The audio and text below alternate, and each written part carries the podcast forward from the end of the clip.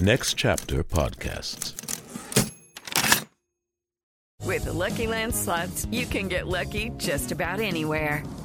This is your captain speaking. Uh, we've got clear runway and the weather's fine, but we're just going to circle up here a while and uh, get lucky. No, no, nothing like that. It's just these cash prizes add up quick. So I suggest you sit back, keep your tray table upright, and start getting lucky.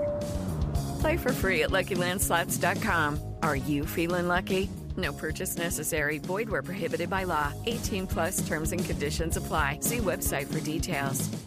I mean, we had to start the episode off with the best song on the album. and the sky was made of amethyst. And all the stars were just like little fish. Violet by Hole off their 1994 album Live Through This. It's also number 460 out of 500 on the Spotify original The 500 with Josh Adam Myers. I got to be honest with you, I love fucking saying that. Spotify original. I'm one of the OG Spotify people. I've been paying for Spotify since fucking 2012. Actually, no. 2011, I started paying for Spotify. It was when I was DJing at the strip club. Is anybody surprised that I used to DJ at a strip club? I sound like I was born to bring up girls named Cilantro to the stage. But Spotify changed the game for me as a strip club DJ because there was a time where a girl would come up and go, "Yo, you got that that new Dookie Boy song, uh, Shake Your Booty Hole?" And I'd be like, "Why would I have that?"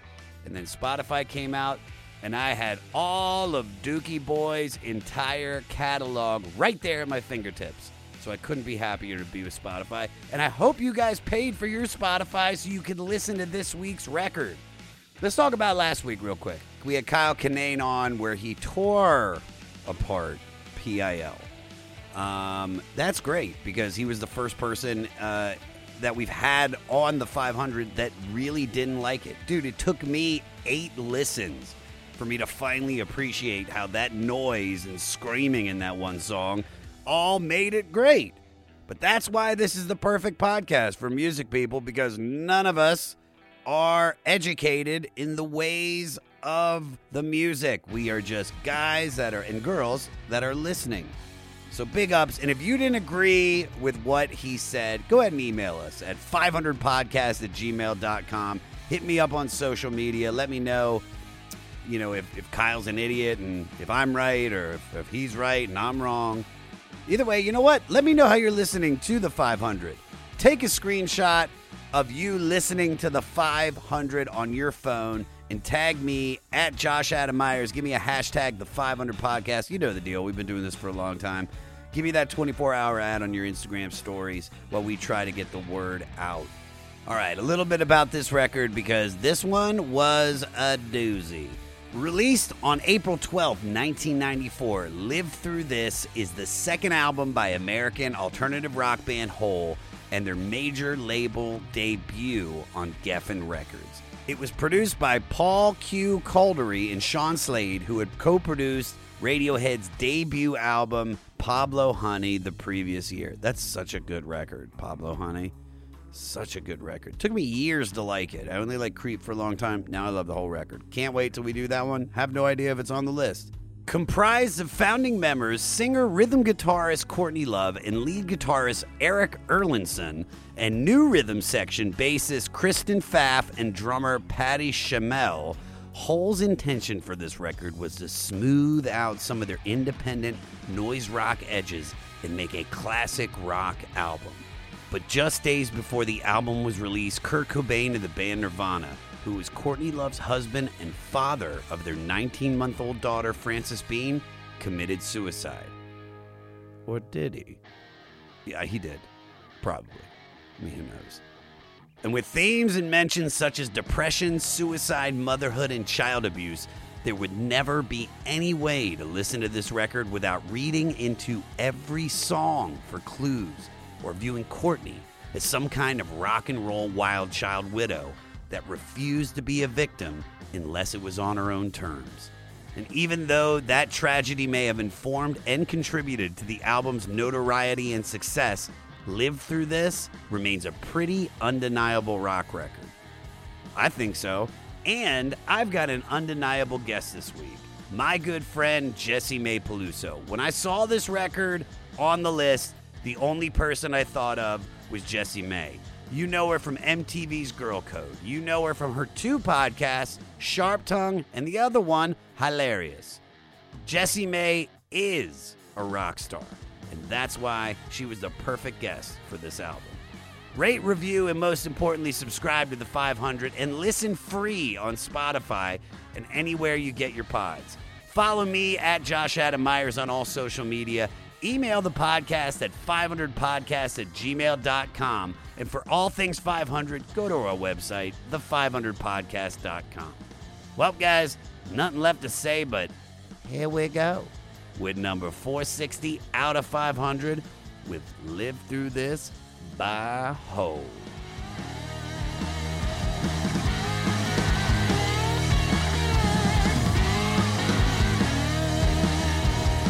I am the JessiMae Peluso Peluso. That's it. That's all I got. I was gonna join. Oh, I am the JessiMae Peluso Peluso. You know what's funny is like I was gonna uh, this this this it's so funny because I was I wanted when I thought of this record I thought of you but I didn't know if this was your type of music I because think I'm a little offended, but also. dude you're, I I know what when I get I'm into your kidding. if I get into your car right now and you turn the stereo on it's like shoot shoot ba-doo, shoot ba-doo, shoot ba-doo, ba-doo, here I go here I go here I go yeah good what's my weakness Okay. see you, you knew when to join in. I'm just fucking around. So, but but did you listen to Hole like when you were in high school and stuff? I or- did. You know, I I had a very eclectic taste, but I I remember her voice standing out amongst all those other female voices uh, that uh, like cross genre. You know what I mean? Like not just in her lane. Like I just remember her standing out and being and, and feeling like her music making me feel a certain type of way. I Really? You definitely yeah. So you connected with it? Or? I did definitely. You know, I wasn't like super emo.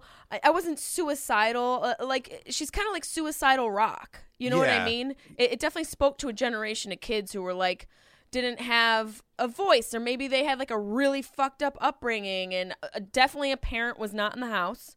Yeah. You know, like I feel like her her her voice is very specific to a certain fan, and I'm not saying that that's the only fan that listened to her music, but I, I, I related to it, and it's it's like relentless. It was so relentless. Her music is like uh, re-listening to this album.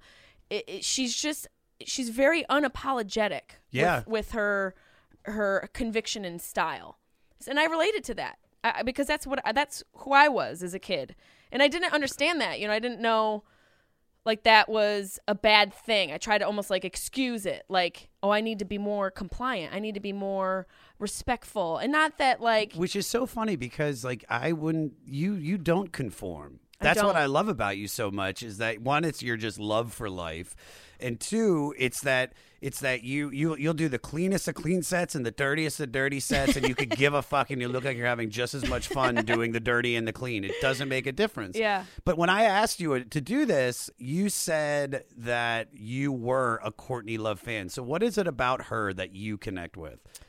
I like that pr- that pretty ugly thing. I like that she teeters on both of those lines, and I like that she's got this like. There's something really cool about that, like hard, like that rock and roll aggression, like using music as a conduit to your the worst parts about being a female. Yeah. You know the the neediness and, and, and the vulnerability and the body issues and all of that. Like I, I I relate to that, and and I'm a fan of her being able to be such a kind of like a a, gr- a gross sh- uh, what do they call those girls that are in pageants she's like a pa- like a like a nasty pageant girl like she, she looks like a girl who went through the pageant and then like somebody kicked her out of a truck And then she went and, and shot she heroin hitchhiked the for like rest four years yeah, and, like, and didn't shower or anything. dicks. showed up at the next pageant and they're like uh no Can we get makeup?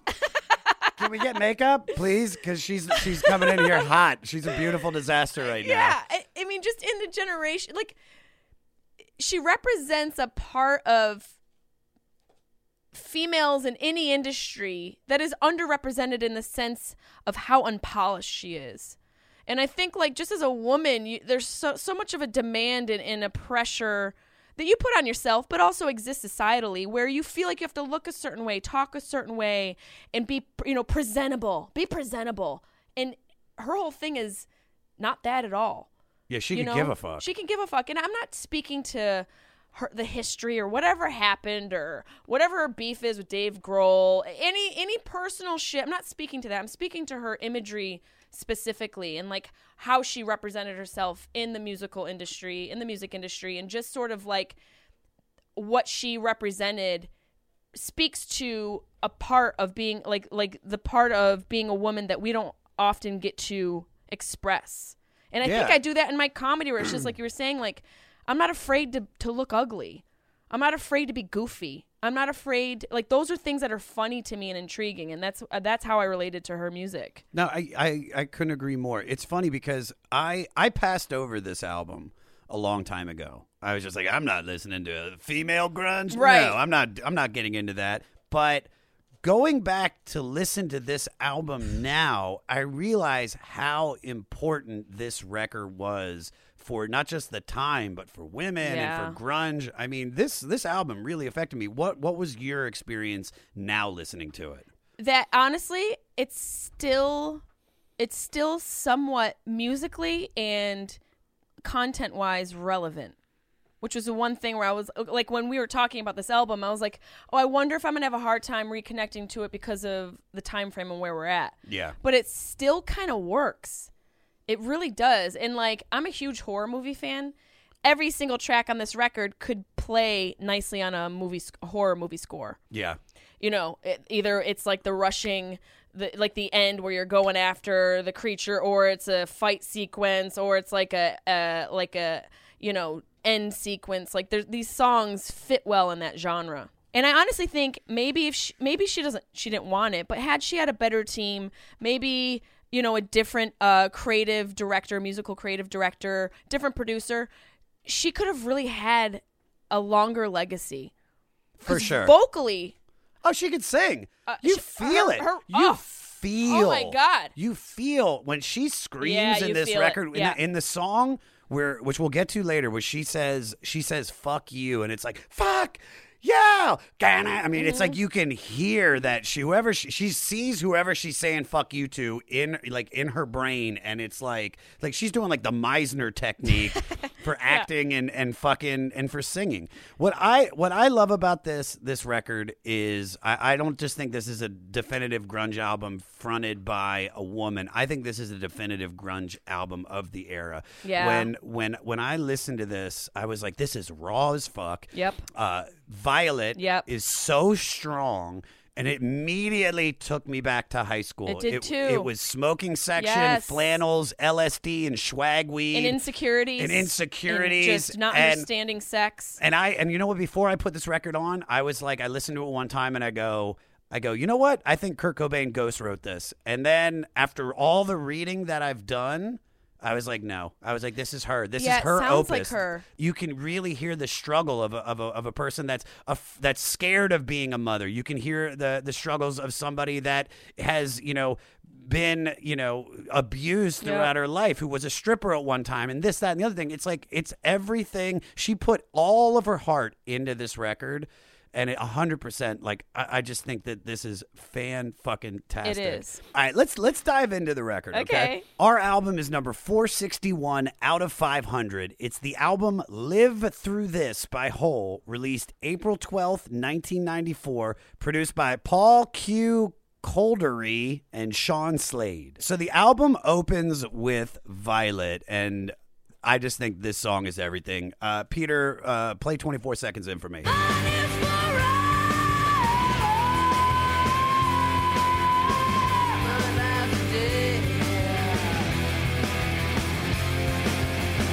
That's my favorite part. That scream is fucking so powerful. it's jarring I can only imagine what it was like to be a young woman when this came out. yeah especially uh just in placement of all the other music that was out at that time i mean new kids on the block I think it's at the tail end of that. But this is the beginning. Nirvana's already been out for a little Yep. bit. Hair metal has finally come to an end. But I'm you talking know? about from females. There weren't, you know, you had Mariah every other genre was re- every other genre was represented by some other female, and in a and you had options. She came out of the woodwork. You know, there wasn't. Uh, I don't, from my memory, I'm sure there were. I don't remember any other female voice like hers. No, I don't either. Courtney Love has stated several times that the song was written about her relationship with Smashing Pumpkins frontman Billy Corgan in 1990. Now, here's a little fun fact about this. In 1995, she introduced the song on Later with Jools Holland, saying, This is a song about a jerk. I hexed him, and now he's losing his hair.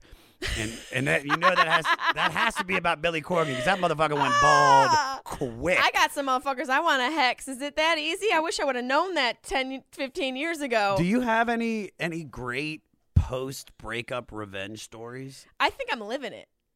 I think it. I don't think it gets much better than where I'm at in my life just now. succeeding. Yeah, succeeding and not giving a fuck about anything that happened in the past. I think the greatest revenge is not having any revenge, really, in my opinion.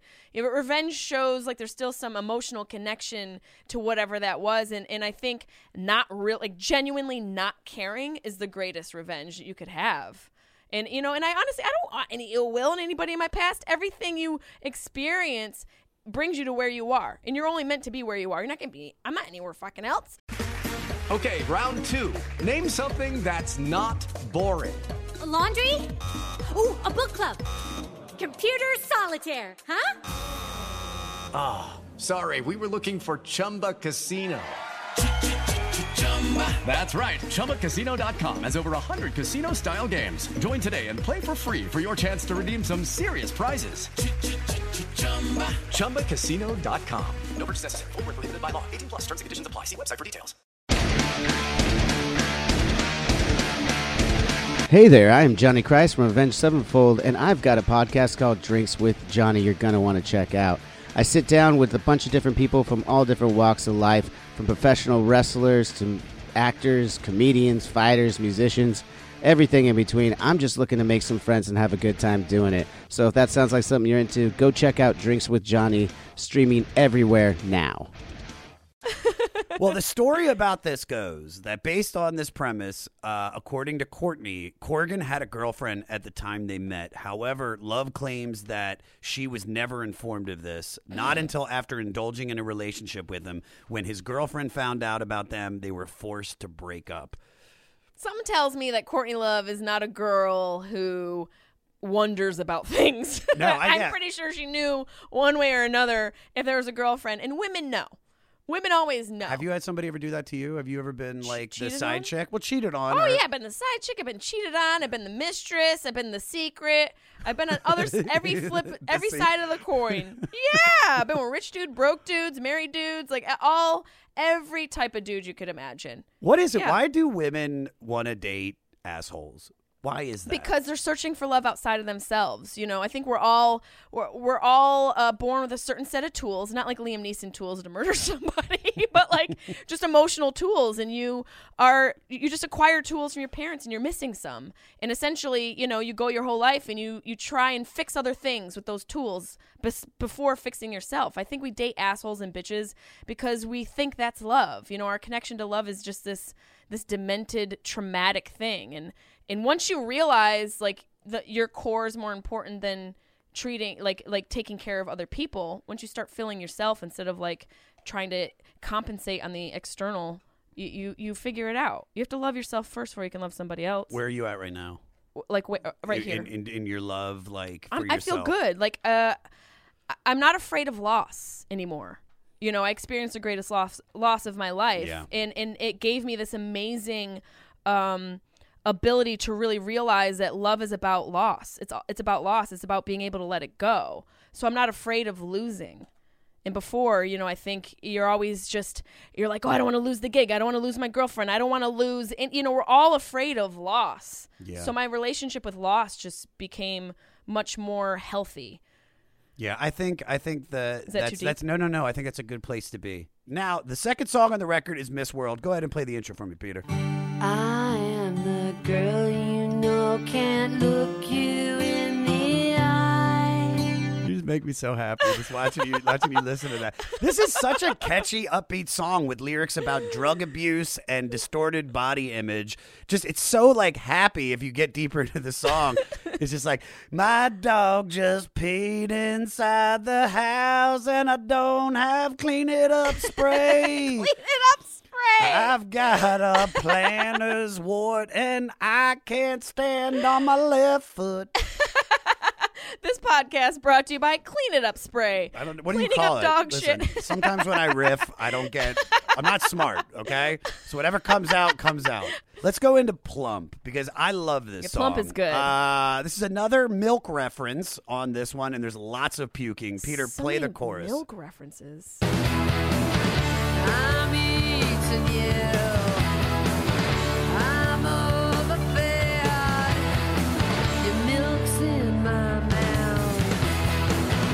So here's another one about body image and motherhood, and probably about Kurt, heroin, and losing Frances Bean. So this song is as raw as it gets while talking about the ugly feelings and aspects of motherhood.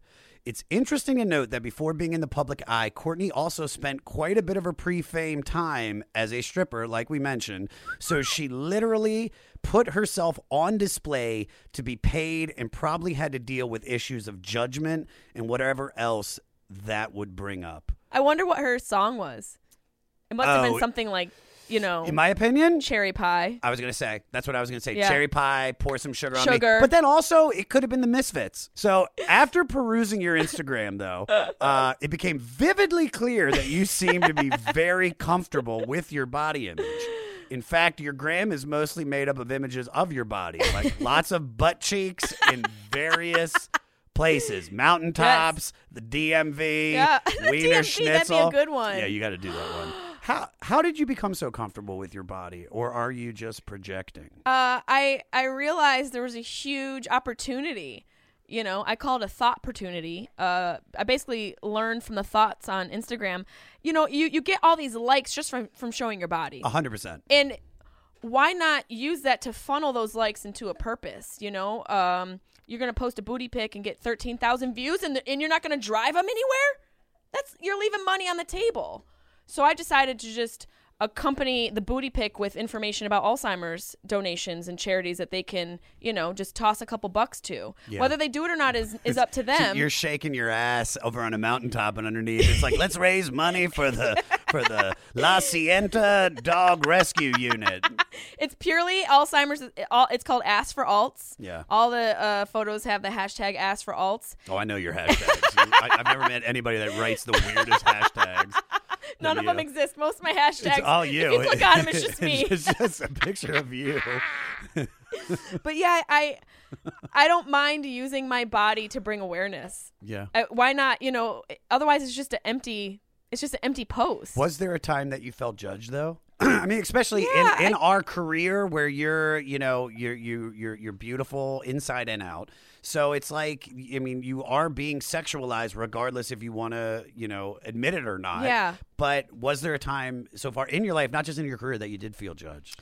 You know, not really. I think, uh, uh, if anything, it was more of my own judgment, internal judgment, like trying to compare myself and overthinking what I should wear and, you know, considering if it's going to be a distraction or not. But I've never really felt it or allowed myself to feel it from an external person or presence. But it's definitely there. You know, and anytime, like, especially as of late, if anyone has said anything to me about what I look like, or, you know, I, there was a, co- a couple comments previously where somebody said something to me, and I was like, "W- watch your fucking self. You know, we're, this is like 2019. We're, we're, we're Do you not, mind if I ask what they said? well, it's just, you know, like making comments about how I look. Like, you know, a professional person being just like, like, I, like one of those types of I mean, things. that's that's any time a girl. We could go on Instagram right now and find any Instagram model, and that's posted a butt shot. And there are, I'd say, out of the hundred comments, at least twenty five percent that are like, "Oh, you need that deep dick." And Right. you're like, "Good God." But when it's somebody who's like Enrique four seven three two. Why are Yeah. you do? Why would you say that, Dusty Devil 62. I, I know you. I just think like there's there's judgment that exists everywhere. Yeah. And I think as a woman the smartest thing you can do is harness it and use it for your for your own good. Yeah. You know, yeah, I got a booty, and it, it's pretty cute. It's a cutie little You have a booty. cute butt. I'm gonna use it. I'm gonna use it for the way I want to use it, and hopefully, it'll help someone somewhere get 20 bucks who's dealing with a terrible disease. Sure. Anyone's opinions they don't validate or or discredit how I feel about myself. It doesn't matter. I think the stronger your core is, the less those things affect you.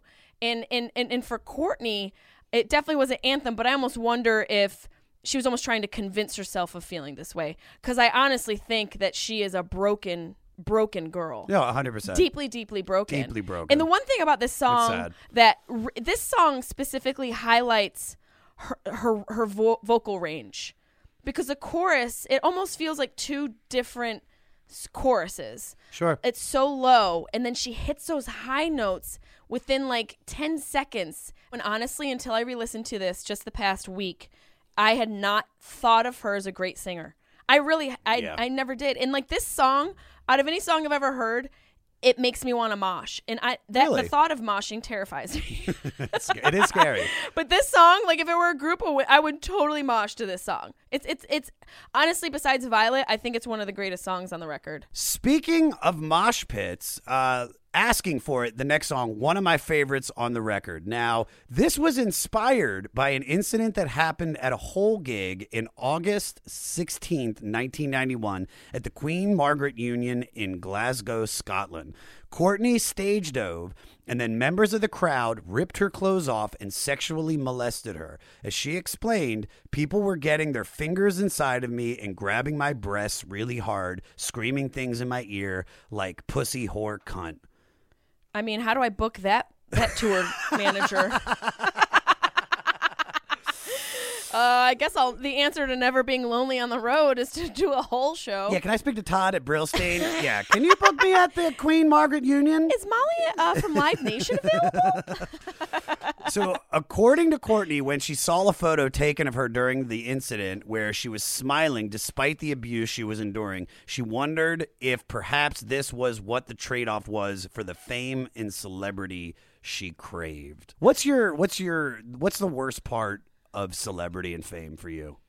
Um, I think the accessibility factor. You know, uh, like feeling, finding some separation in it. I, I don't think I'm not an A-lister, but people recognize me usually when I go out, and um, you know that that's weird. It's cool.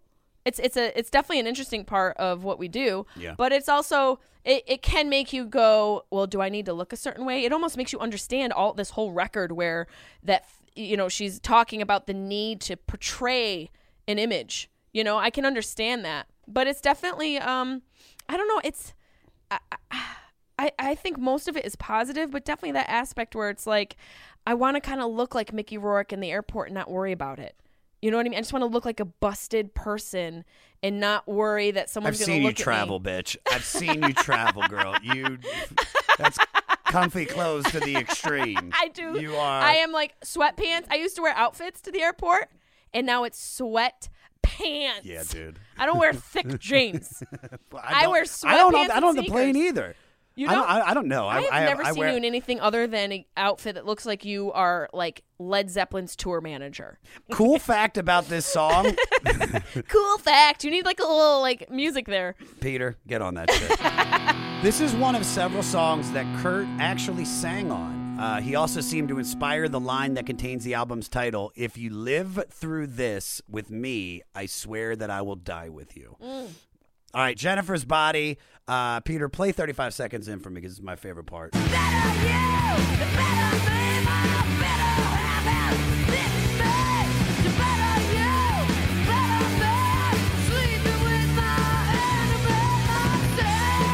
Those are tough It's lyrics. range. That- it's not just the range, but listen to what she's saying. To better you, to better me. My bitter half has bitten me. It's better than you. It's better than me. Sleeping with my enemy, myself. That's why yoga and kale is important and a good night's sleep. It's a great song. It's a great no. It's it's it's it's it's an amazing song, and this song really shows her range. Yeah. I mean, holy fuck, the notes she hits. It, it's you. You can I can feel it in my ovaries.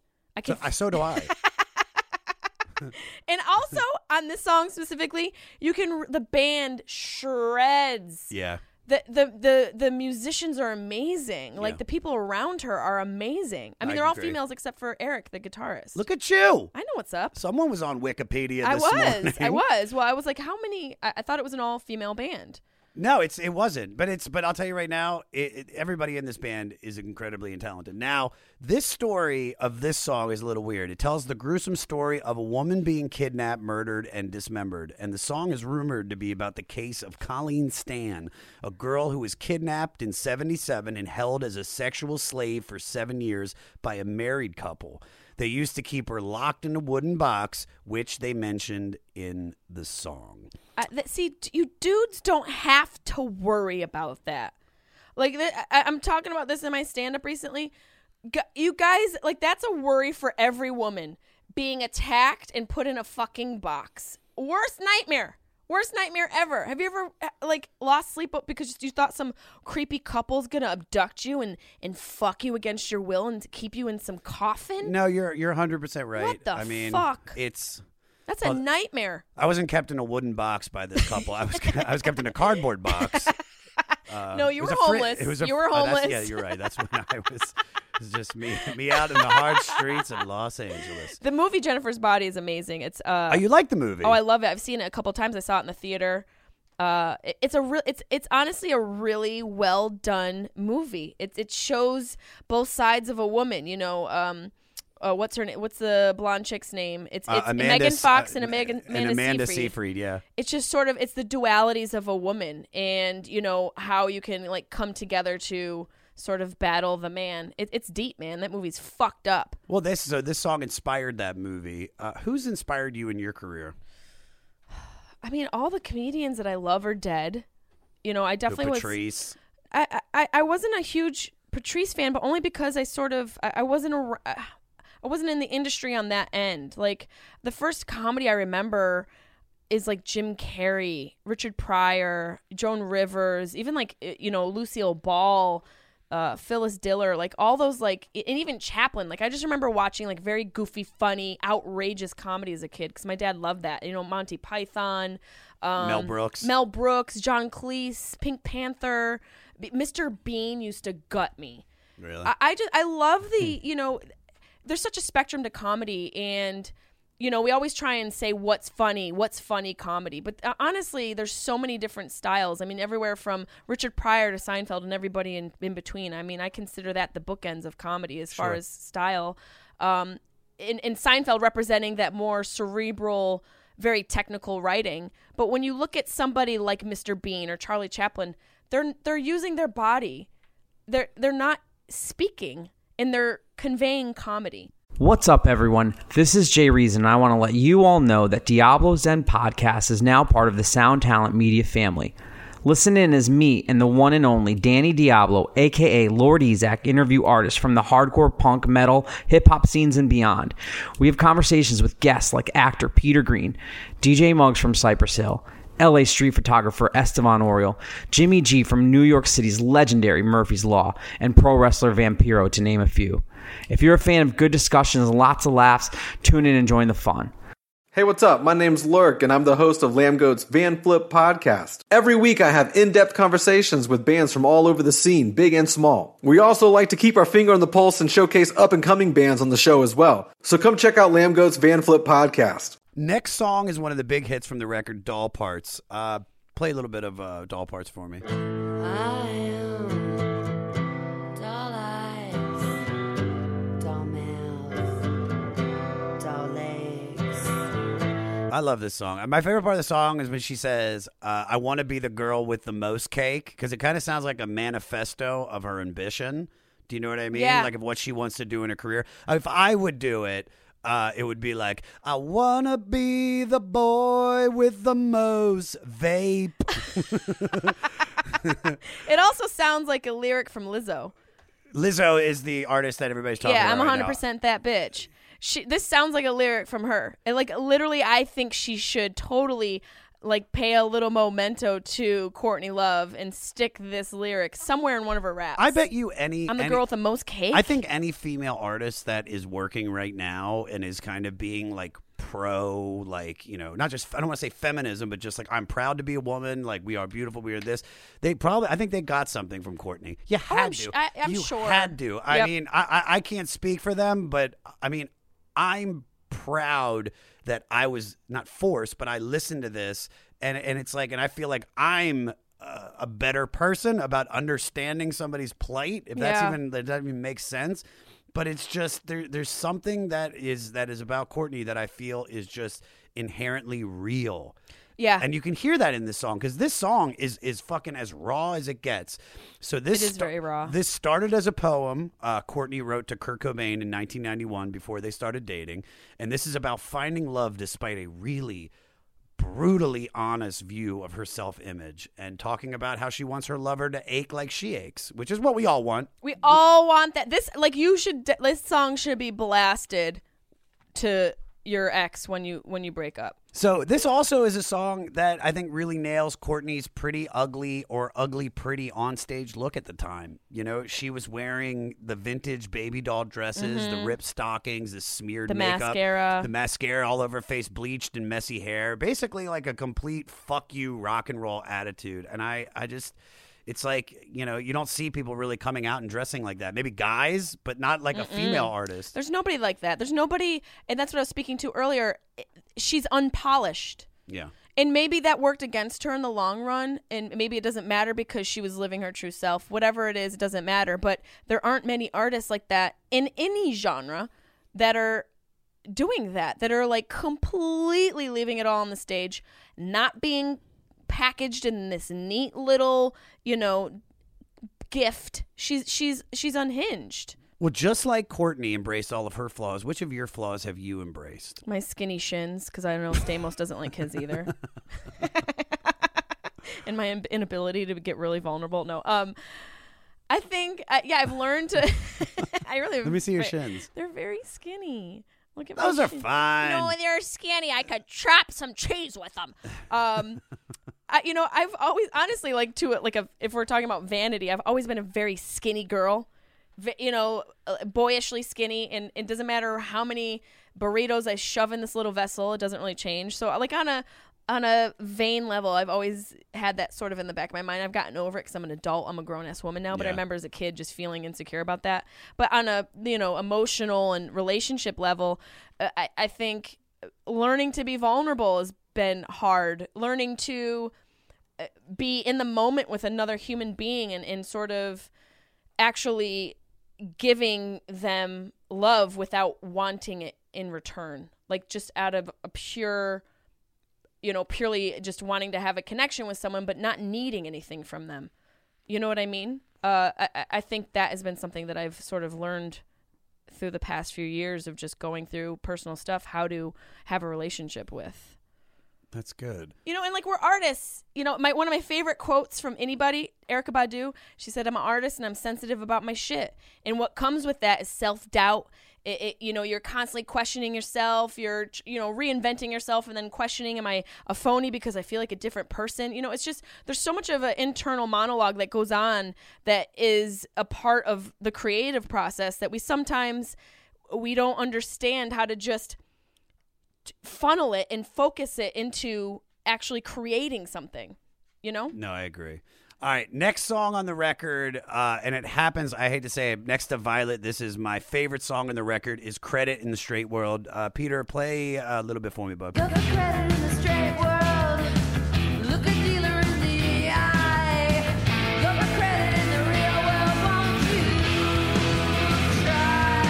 So this is a cover of Welsh post-punk band Young Marble Giants uh, from their 1980s song. Uh, do you have any thoughts on this?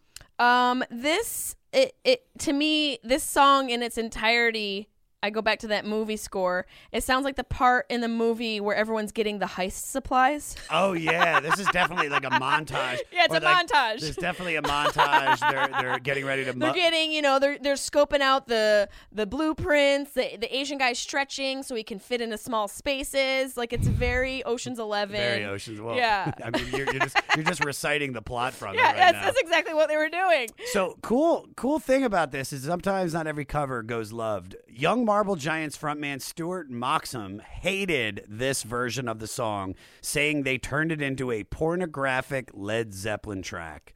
Uh, I don't think so. Uh, and I- also, any guy, anybody named Stuart Moxham sounds like he hates everything. yeah. Oh, my name's Stuart Moxham, and this sounds pornographic. Also, a pornographic Led Zeppelin album or track sounds great. Yeah, I would It's a great to it. description. Been a long time since I'm rocking. That's what we. All right, but since this is a cover, we are skipping this one. Okay, Um, skip it. Skip it. All right, that goes into softer, softest. Uh, Peter, play the chorus for me. Girl gets the belt. Your milk makes me mine. Your milk is so sour. Just great, laid back acoustic grunge with heart. This song touched me. The song touched me a lot. I, I really do enjoy this song, man. Uh, originally, this was titled P Girl after a nickname Courtney got as a kid because she had never had clean clothes, so she smelled like pee. It also mentions her getting the belt, so this is some serious reliving of childhood trauma. I this if I wrote the song, it would be "Fart Boy" because I remember when I uh, I farted in the uh, not the lunchroom, but we used to have to go into the gym before school started in eighth grade, Yeah. and we'd all sit in the bleachers, and I farted wearing sweatpants. and Ricky Gilbert goes, "Ooh, someone shit themselves. It was Josh." And then everybody like moved away, and so there's like 500 kids. 500 kids sitting on the bleachers, and there's just a circle around me of like 10 feet in every direction. I'd be fart boy. I'd be Wild Child gets the soap. My mom used to give me soap in the mouth and a yardstick. Really? Yeah. In the mouth? Not in the mouth. She put the yardstick in my butthole. Oh, okay. Just Well, to you measure, know, just to measure the depth that's- of the. It's, a- it's an odd way of. Uh, no, she oh, that hit she's us with- measuring death. Yeah. Of course, that's completely normal. She used to, no, she used to uh, discipline us with yardsticks. Really? Yeah, which is three rulers if you don't understand math. What is what is the most uncomfortable childhood memory that you have? Um, like uncomfortable how? Like uncomfortable like makes me cringe or I think maybe maybe my dad leaving. Is that too dark? No, no, think- take us there. I think you know. I remember him walking down the stairs, and I, I sound is so uh for me. Like when I think of it, I can hear the sound in my head. Like just him walking down the stairs. He had like a suitcase. There was a U-Haul in the driveway, and I just remember being like, "Where? Why is Dad moving?" Where? How old are you? Uh, nine. I think I was like nine, and just not understanding it, you know, because the convert even it, parents can have conversations with you, but your understanding as a child is very limited. So I just remember thinking like, well, what you know, did did Dad get a new family, you know, and just being so confused. But luckily, both my parents. We didn't have custody issues. They didn't go to court. They just kept it cool. And he moved. He bought a house like a block and a half away. Oh, that's great. So he stayed. You know, he stayed close. But that that was brutal. I think that was pretty That's, brutal. that is pretty brutal. I um I I enjoy the song a lot. I love the opening of this song. Yeah. Yeah, this is a, this one's special. I think it's really really special. I but it also makes me want to hug her. This Yeah. bitch has been through a lot. She's been through She's a been lot. fingered in an audience. Her dad's whipping her with a belt. She's got piss all over her. She's stripping. Yeah. She's, and she's doing heroin. Doing heroin. I mean, holy hell! I, I, I just she's uh, she's she's had more traumatic experiences than most people have had in a lifetime. You sort of understand the whole, you know, uh, the whole facade. But do you get this kind of art with without having that? no, hell no. So You don't. I mean, it's it's in in a sense, it's like It's a pri- it's the price you pay. it's the price you pay for for something this personal, for this real, that that is connecting. Because there are people that are dealing with the same shit, and that's why they they they were probably dressing like her and just imitating her because she was their fucking their Michael Jordan. It Yeah. was just, they just loved her. and they were probably the ones putting the fingers in the butt Yeah. that day in Glasgow. Finger go. Blast. It should have been blast go. All right. Uh, she walks on me. Uh, to me, this sounded like something off of In, In Utero by Nirvana. Uh, Courtney again seems to be dealing with a frenemy, and that's the sort of strange feminism Courtney deals in. She builds up her subjects, but also tears them down in the same song. Uh, there's also more self conscious body image stuff with lines like anorexic magazines. Uh, play the intense ending because it's intense as fuck.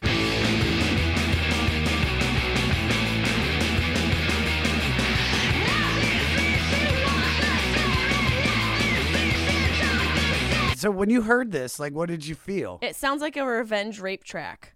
Sounds Ooh. like a song that a girl just blasts in her room just to deal with the emotions. I mean, I, I was listening to this while driving, and I definitely took it up a little bit. Yeah, this is a song that you blast. This song is wild. It's fast. It's it's it's a example of her relentless nature on this whole album. It it really you know it shows another range that she has where just the the stamina to like go there.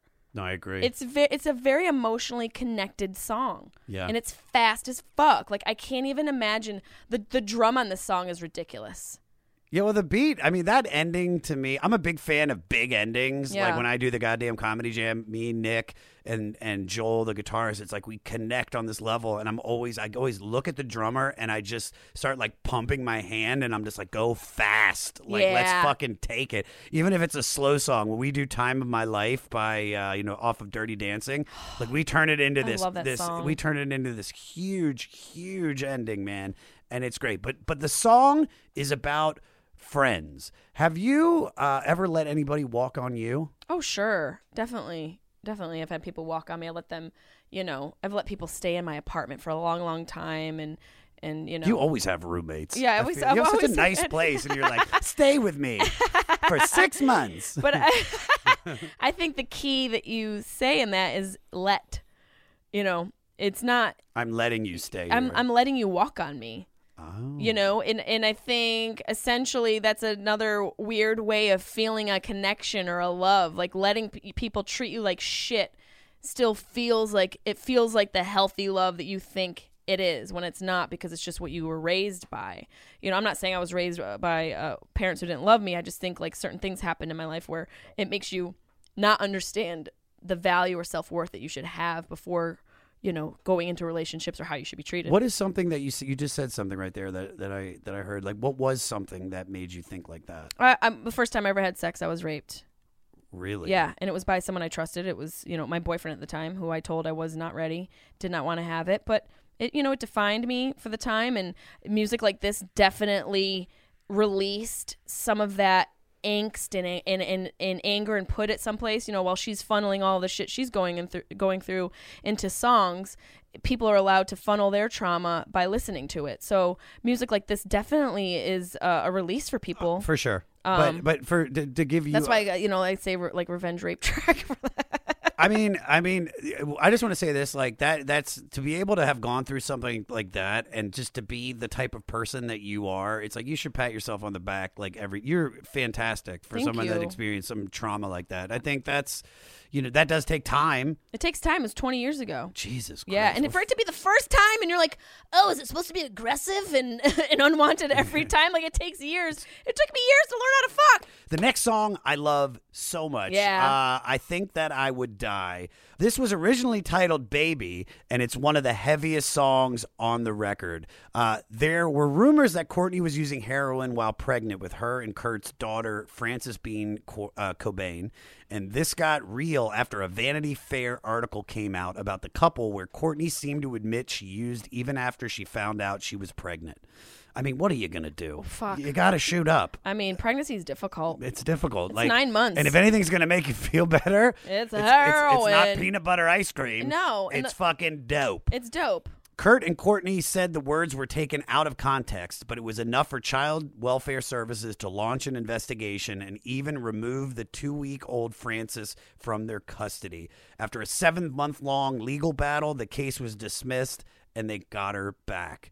Uh, Fuck. I, I mean, if if this is if that was the inspiration for this song, you can hear it because she lets out this scream at two minutes and thirty eight seconds that you can feel. I mean, it is it is just pain, suffering, everything. Peter, play it for me.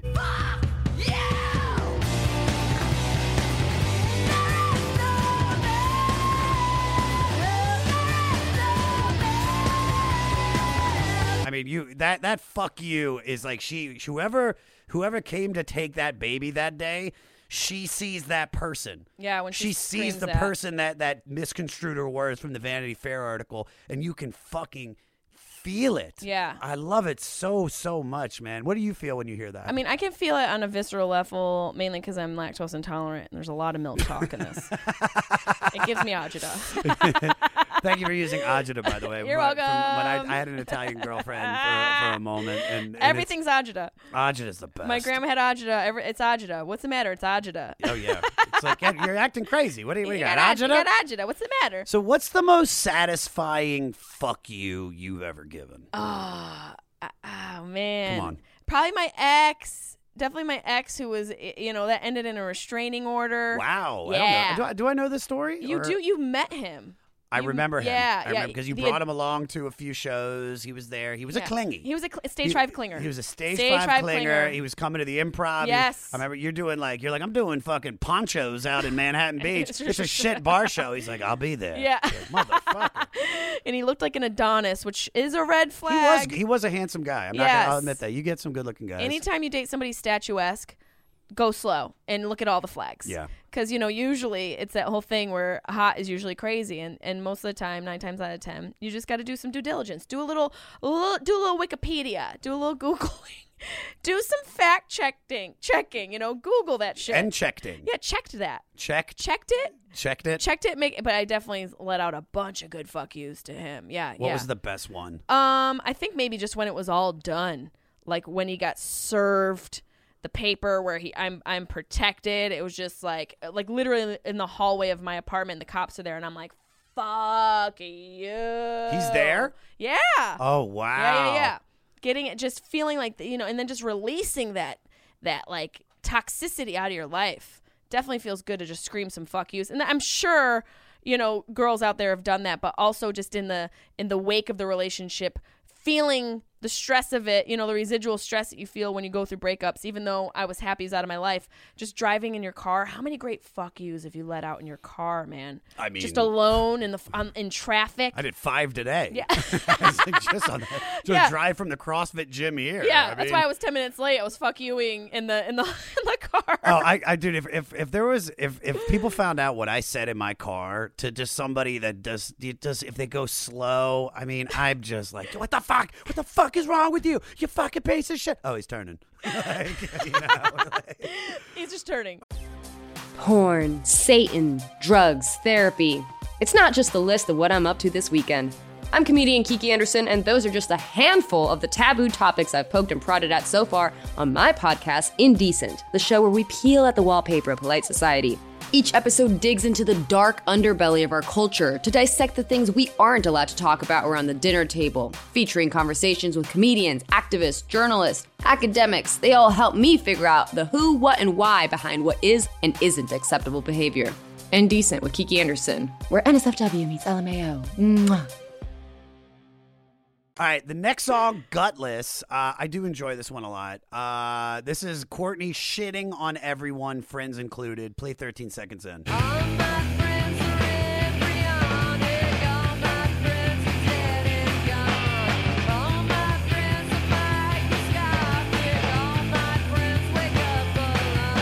This just makes me like want to like just fucking shoulder like I'm Baba Ski Baba Dee Ba Doo Ba Really? Lecca. I would dance. Lecca, Lecca. I dance with Lecca a lot, so me and Lecca dance to this song. She's big. Lekka's big. She's a big dog. She's a big, dog. She's a big girl. Yeah. She's a big Lecca dog. This not does a got a little beat to it. It does have like a little situation going on. I feel like she wrote it when she was on the rag. She feels very emotional and angry on this. No, this. I mean she's shitting on everybody. Like I Yeah. said, she's shitting on her friends. Uh, this is not just her talking shit. This sounds like it's a pep talk to herself as well. She uh, she says it's like her like updated "I am woman, hear me roar." Yeah. A- and and that's what I what I love about it. I love that opening line. All my friends are embryonic. All my friends are dead and gone. I think, to be honest with you, we're talking about people that are influenced. I think a lot of the hip hop artists uh, of now were influenced, like Lil Uzi Vert. All the songs, you're like, all my friends are dead. Uh, push me to the edge. Do you All think my he got that from her? I, I dude, I, I, I, I'm not saying it's hundred percent, but he's obsessed with Marilyn Manson. yeah, he is into that like wild rock. So how couldn't death- so why death metal shit. Yeah, so why wouldn't Courtney Love? Yeah, I fit mean, that. they're all dressing like dude. There's like hip hop artists that are wearing Metallica T-shirts Yeah. now. All right, the album ends uh, with Rockstar Olympia. Peter, play the intro for me. Well, I went to school in Olympia. This is probably my least favorite song on the album, which kind of sucked for me uh, because it it the album was so strong, Mm-hmm. and to end with this song now, now I'm keeping my opinion uh, that I had originally because I've listened to the record at least ten times, and probably nine times I hated it, and then last night when I was driving home, I was like, ah, it's not that bad, but I'm sticking with it. That I was a little disappointed that this was the way they ended the record. Absolutely. It Yeah. felt it felt very uh, anticlimactic, and uh, I think Gutless should have been the last. I agree with you. Gutless should have been the last one. This song, it feels misplaced on this record, and it also sounds like the theme song. It should have been the theme song to Mean Girls. Remember that movie? Yeah, of course. It should that this this encap, encapsulates that whole thing, and it just doesn't fit in the theme of the whole record. No, I don't think so either. It's a sore thumb. Uh, this is Courtney talking mad shit about the feminist punk Riot Grrrl, so it's G R R R L movement of the Pacific Northwest that many people had mistakenly lumped her in with. Most importantly, they didn't have the career aspirations that she had. Uh, I, I, you know, I think this is a perfect record if you knock this song off. Absolutely, and I, and I think they should have ended it at gutless and just ended strong. But it kind of, if I could, if I could like make a body noise of how this record ends, it goes. Do you want to do some facts? Absolutely. All right. Um, facts, facts, take all the facts, kiss Take of all the facts, them uh, facts, Oh, sorry, I fucked it up. I was trying to get in there. Courtney named the band Hole after a line from Euripides' ancient Greek tragedy Medea. As in, like Tyler Perry's. That's what I thought immediately. Medea go, Medea goes, goes to the mosh pit. There's a hole that pierces right through me. Uh, That's that, the- that's my That's, void. that's what Medea means. The character of Medea is considered to be an early proto feminist. So, going off the line, there is a hole that pierces right through me. What hole pierces right through you? My dad not being around. Yeah. And that gas that I have from whatever taco I ate for lunch. Those two things are really just causing me constant pain in this exact moment. yeah, I think it's just the, the loss. Yeah. You know, just just him being gone. That's definitely. But it's also the thing that's that I've that I've held on to that gives me more purpose. It makes me more present. It makes me give less of a fuck what people think about me, and it makes me realize what's important in life. And it's honestly just being there for the ones you love, being present with your friends, and being the realest you you can be. Because at the end of the day, when you go in that box, that's it. Did you do all those things that you wanted to do for you, or was it for an image that you wanted to portray to belong to something? Yeah. And I think that's what this record sort of teeters on the line of of talking about is was this what she really wanted to say and I think it was. I think she really expressed how she felt on the inside versus what she was portraying on the outside. Not to dwell on tragedy, though, um, do you feel like getting through that has made you stronger? Hell yeah. It's made me give a less of a fuck in all the greatest ways. It's made me understand what real love is. It's made me value the moment. Um, it's made me value having more authentic connections and also recognize the sycophantic connections that were in my life and the people who were just there as mollusks, not as, you know, wanting to be a part of my Not to story. not to stop this, but you've used two big words that I have no idea what they mean. Sycophantic. I, I've heard it. And a mollusk is that like a scallop? Yeah. Oh, okay. Cool. Exactly. Right, cool. Yeah, and, and they they grow Fuck yeah, dude. You just, I just lean a back in my chair all confident. Like a barnacle. Like a barnacle is like a type of, you know, something that latches onto something else to Yeah. grow. Um, Scallop. So, yeah, exactly. Well, you should have said not to be a scallop.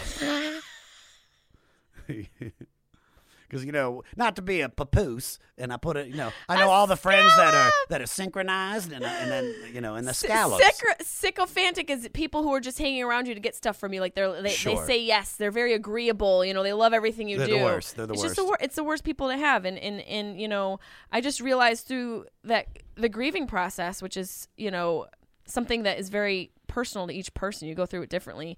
It's made me cut the fat out of my life and the toxicity out of my life. And honestly, you know, it's that sort of thing. Like especially in our industry, there's a lot of phoniness.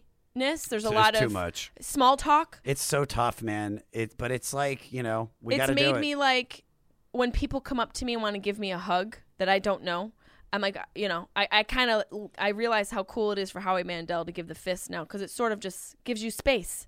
It's like I don't want to hug you. I don't know you.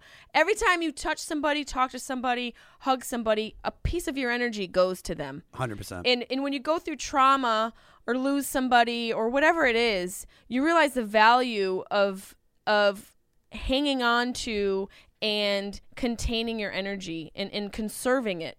And and when you do that, you sort of go through breakthroughs as an artist or a creator. You you, you your energy is more um it, it, it's funneled and focused into the art and as opposed to just wasting your time with people who don't really care about you as a person. yeah. So that you know, grief is is just put things into perspective for me. It, it's We it's- all become a memory, all of us. If we're lucky. If we're lucky, we become a memory to someone.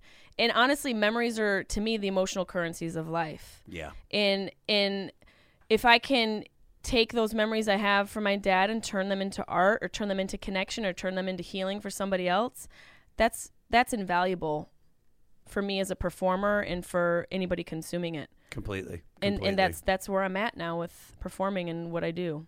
I love you. and making fart I love noises. you so much, man. I love you too. You're too. such a beautiful person. All right, last fact. Courtney Love was the lead singer of Faith No More during the 1980s. She was fired from the band before they became huge. Faith No More is one of my favorite bands Great of band. all time. Great band. I had no idea Courtney was even remotely involved with them at all. Thank God Thank God got- they fired her. Thank God because Woo! of Mike Patton. Have you ever been fired? Absolutely. Oh yeah. I've been fired from almost everything. Have I? No, I don't think I got fired once. I quit everything. I leave before I'm fired. What was the in last relationships and work? What was the last uh, what was your favorite quitting? Um, probably the bar, the last bar that I worked at, because it was a mutual thing.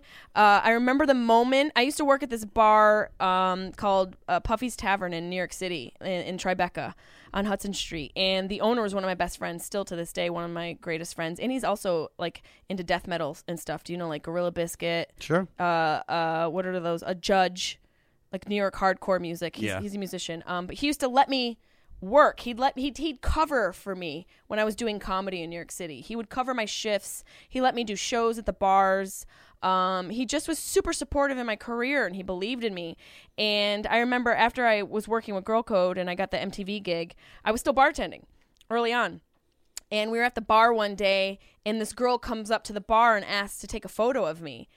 And I Charlie and I looked at each other Oh, I know. and I know that he, he just shook his head like, what are you doing here? you girl? gotta go You gotta go. You got, it was literally like a mom shoving her bird out of the yeah, nest I mean, especially with girl code, you were making fucking ducats, dude. Yeah. That's like that was real money. It was, you know, and and also the touring and shit like that. Were you touring at that Not time? at that time. but it was coming. Yeah, it was. It was in the mail. it was wild you know it was the first time in my career where my career became the thing that paid all my bills. And it was a scary fucking moment. I remember having a conversation with rachel feinstein early on in my career in new york city being like how do you know when to go all in? How do you know when to leave your job behind? How do you know when to, to you know bet on you? And she's like you just know. And i remember he, i remember that conversation in that moment looking at charlie like this is this is good this is my career now like Yeah. i'm becoming my own boss and it felt like a moment of just complete pivot into the direction of becoming a comedian No, I get it. I remember when I was working at the strip club, and because my the DJ booth was right next to the uh, ATM, and this guy goes, "Oh my now god, is that dude!" the where you get the money or is where there you get the actually ass to mouth happening it's both. Okay. it was both. It was. It was, a, it was you got to be specific I mean, because there, dude, there was a when you took out money, there was a twenty dollar charge. So if you pulled out hundred dollars, you had to pull out one hundred and twenty. and that goes to the house that goes to, that goes right to the that house. goes so, the house chooses the fee So that's ass to mouth if I've ever heard. it. hell yeah But I remember a guy said to me, he goes, "Oh my god, man!" He's like, "Dude, I just saw you at the comedy store the other night." And I was like, "Thanks, man. Can you on for a second? All right, y'all. Titties, titties, titties. Go in the back and get you. But I, I remember that feeling. You know, I, I had been fired from a lot of jobs, but but being able to quit the strip club to just do stand up it's was a magical moment it didn't hit me until six months later when I was. I remember we just taped the TV show, uh, the hour special, and I was driving to Dodger Stadium to watch the Dodgers game, Dodgers Nationals with Avery.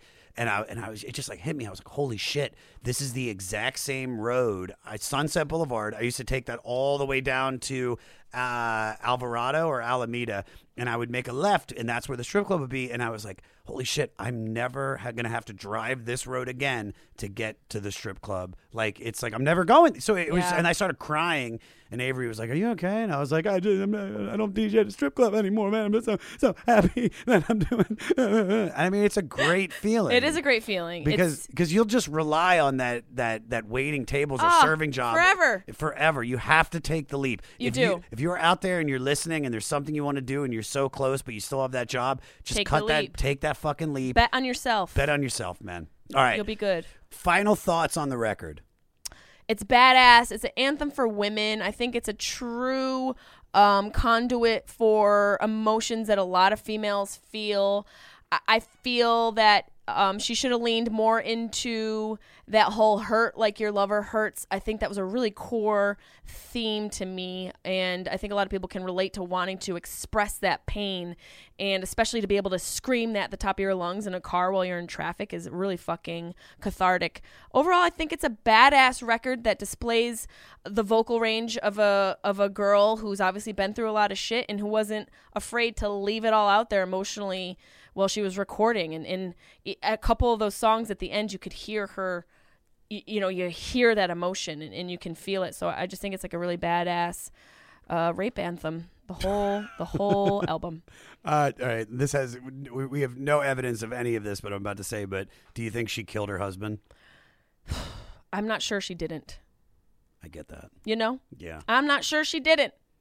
I'm not sure she didn't. But what we do know is that this album is fantastic. Uh, Yeah. I love you so much, Jesse. I love you May. too. You're, you're one of my favorite people. Thank you for coming on.